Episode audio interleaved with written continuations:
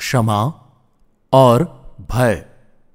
भीष्म पितामह के अनुसार राजा को सदा ही क्षमाशील नहीं बने रहना चाहिए, क्योंकि सदा क्षमाशील राजा कोमल स्वभाव वाले हाथी के समान होता है और भय के अभाव में अधर्म को बढ़ाने में सहायक होता है।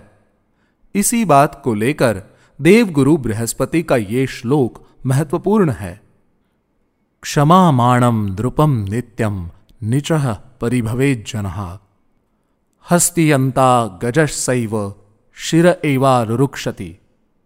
अर्थात नीच मनुष्य क्षमाशील राजा का सदा उसी प्रकार तिरस्कार करते हैं जैसे हाथी का महावत उसके सर पर ही चढ़े रहना चाहता है।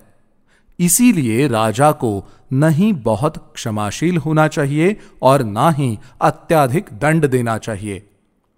दोनों के बीच संयम बनाकर रखना ही कुशल राजा की पहचान है।